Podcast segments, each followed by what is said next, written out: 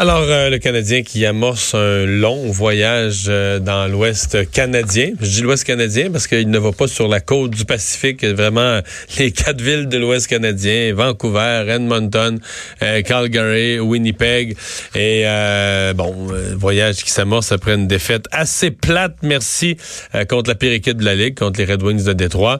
ça commence ce soir à, à Vancouver. Il y en a des questions pour ce voyage-là, entre autres de changement de gardien. Je comprends qu'on veut faire... Euh, on veut pas que Caden Primo reste inactif. Fait que là, on l'a ramené. Comme on pense que Carey Price va garder tous les matchs, euh, va garder tous les matchs dans l'Ouest, ben, on a ramené Primo euh, à Laval et on a renvoyé Lindgren dans l'avion avec l'équipe. Jean-Charles, bonjour.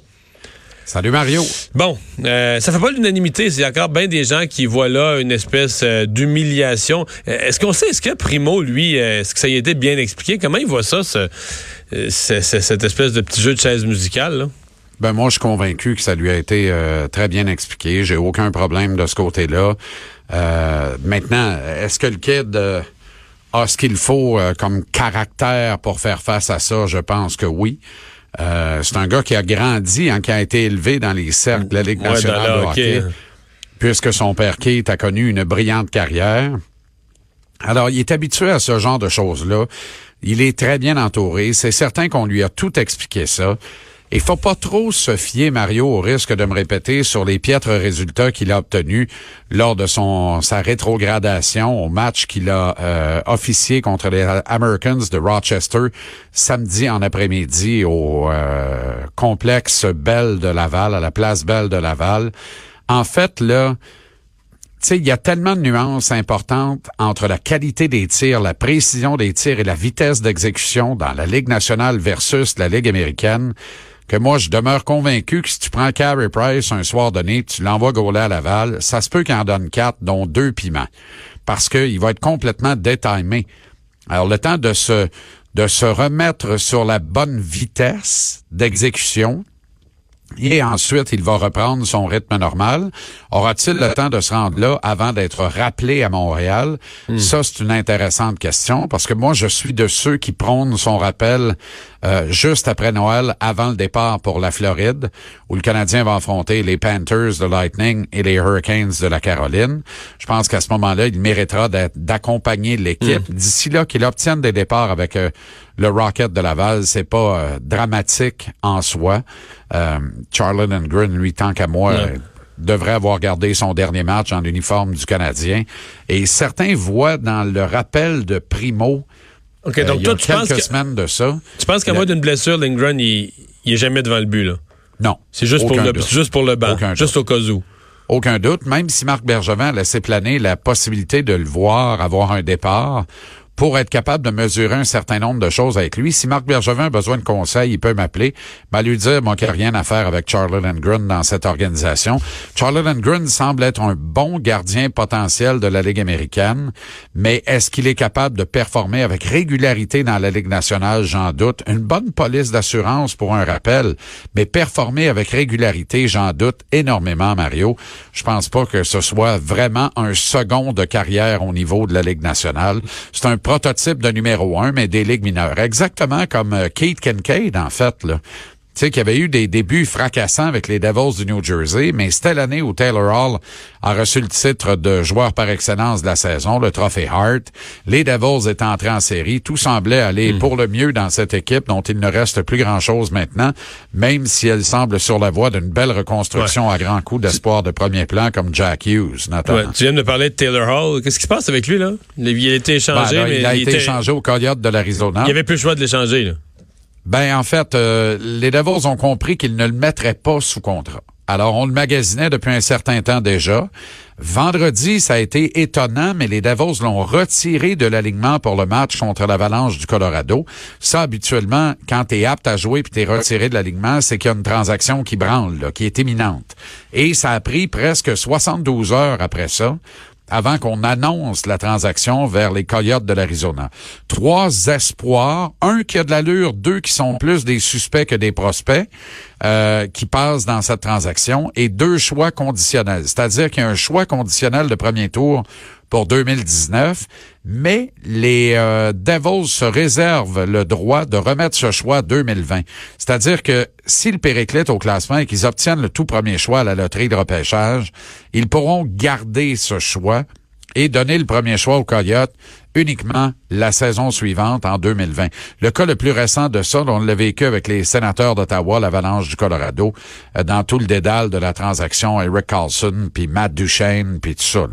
Alors, euh, on va voir ce que ça va donner de ce côté. Euh, chose certaine, c'est une troisième équipe pour Taylor Hall, qui est un joueur nettement plus extraordinaire que son record ne l'indique en termes de de, de, de 1000 aéroplans, disons-le comme ça, parce que trois destinations pour un jeune joueur de ce talent-là, c'est symptomatique de, de certains problèmes évidents euh, qui, ne, qui semblent finir par ne pas plaire à ses entraîneurs et aux directions des équipes avec lesquelles il évolue.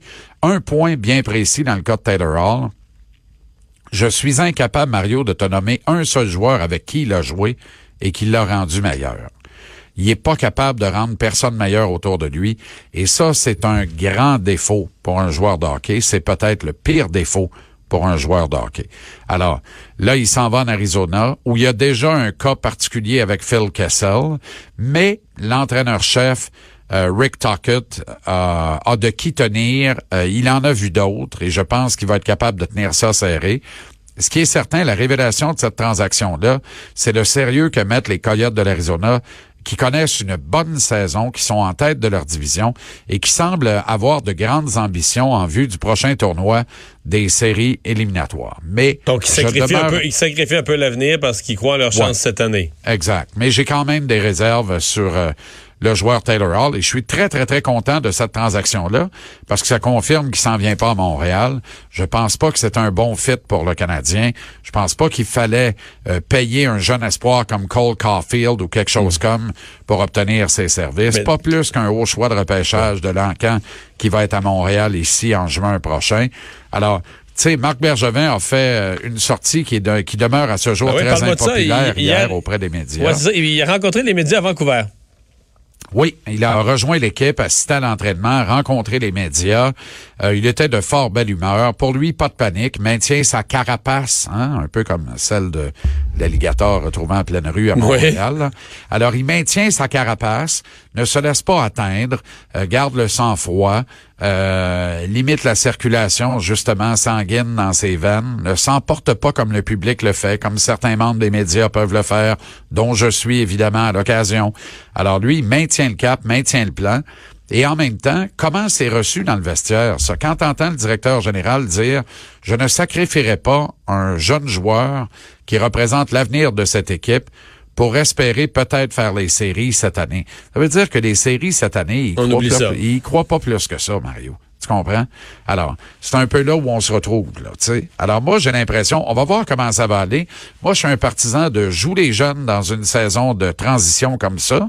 Mais en même temps, comme tu as peu d'espoir de participer aux séries éliminatoires, est-ce qu'il ne vaudra pas mieux, quelque part euh, en janvier, février, retourner tous ces jeunes à Laval et dire à Joël Bouchard, faisant des gagnants, faisant des champions, essaie de veiller le plus tard possible en série éliminatoire, à grand coup de Pay à grand coup de Suzuki, à grand coup de Kotkaniemi, pourquoi pas? Pourquoi pas? Alors, c'est à voir. Tu sais, il y a un masse de vétérans à Laval qui vont être capables de venir finir la saison ici à Montréal. Tu sais, des Carl Osner, des Dale Weiss, puis tout ça, là.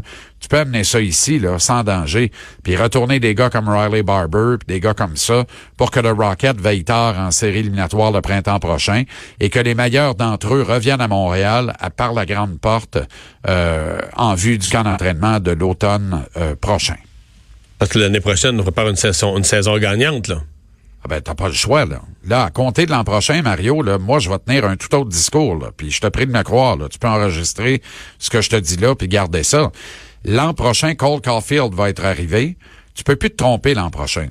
Tu comprends? Un gars comme Caulfield, là, perce l'alignement, les jeunes poussent, Primo va être là, il y aura plus de questions, ils en va-tu à Laval, ils en va-tu en haut, ils en va-tu en bas? Non, non, il reste en haut.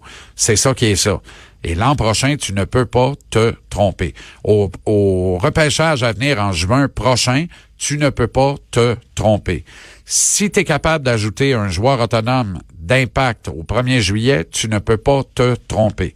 Autrement dit, la face de l'équipe va continuer de changer en vue de la saison prochaine, puis c'est bien correct comme ça.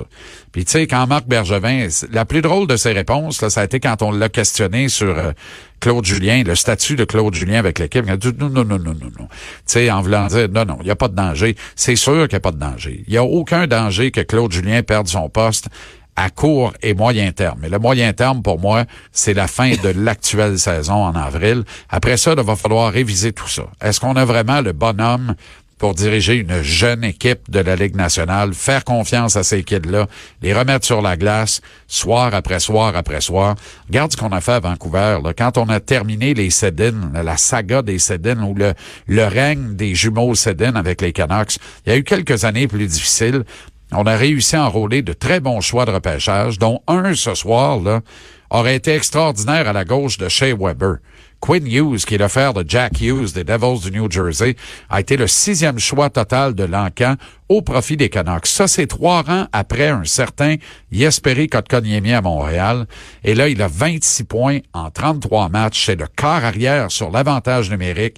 Il est gros comme un Q-tips. Il joue à gauche, bouge bien la rondelle. C'est un défenseur fabuleux qui fait des choses extraordinaires sur la glace. Mais il fait des choses extraordinaires parce qu'on lui donne la chance de le faire. Et la ligne de centre de cette équipe, si on exclut le vétéran Jay Beagle, qui a 34 ans, qui a jamais été repêché et qui a gagné la Coupe Stanley il y a deux ans avec les Caps de Washington, mais qui sert de quatrième centre aux Canucks de Vancouver. Les trois premiers centres de l'équipe Bo Horvat, Elias Pedersen et euh, le jeune Godet, Adam Godet, ont une moyenne inférieure à 23 ans les trois, dont Peterson qui n'a que 21 ans. Et c'est une ligne de centre absolument phénoménale. Trois gars qui rendent leurs alliés meilleurs soir après soir après soir. Donc, qui est-ce Trois gars qu'on n'a pas hésité à consacrer centre numéro 1, 2 et 3 de l'organisation. Qui est-ce qui gagne ce soir? Avec tout ce que tu viens de nous dire sur les Canucks? Euh, ben, le Canadien va avoir de la misère à les battre. Là, je sais pas. Là, je pense que c'est Markstrom. Je te dis ceci. Si, si c'est le gros Jacob Markstrom qui garde le match ce soir, les Canucks vont l'emporter, Mario. Sinon? Parce qu'il est bon, Markstrom. Il est très, très bon. Sinon, contre le second, ce qui est vraiment pas impossible, le Canadien a peut-être une chance de ramasser un point et pourquoi pas deux pour bien commencer ce voyage dans l'Ouest. Mais Markstrom, il est bon. Le Canadien a pas de gun en attaque. Les Canucks sont ultra puissant en avantage numérique. C'est le troisième meilleur jeu de puissance de toute la Ligue nationale. Le Canadien qui a tendance à pêcher par indiscipline. Alors, tu sais, les pénalités risquent de coûter cher à Montréal ce soir. Merci Jean-Charles. À demain. À demain, Mario.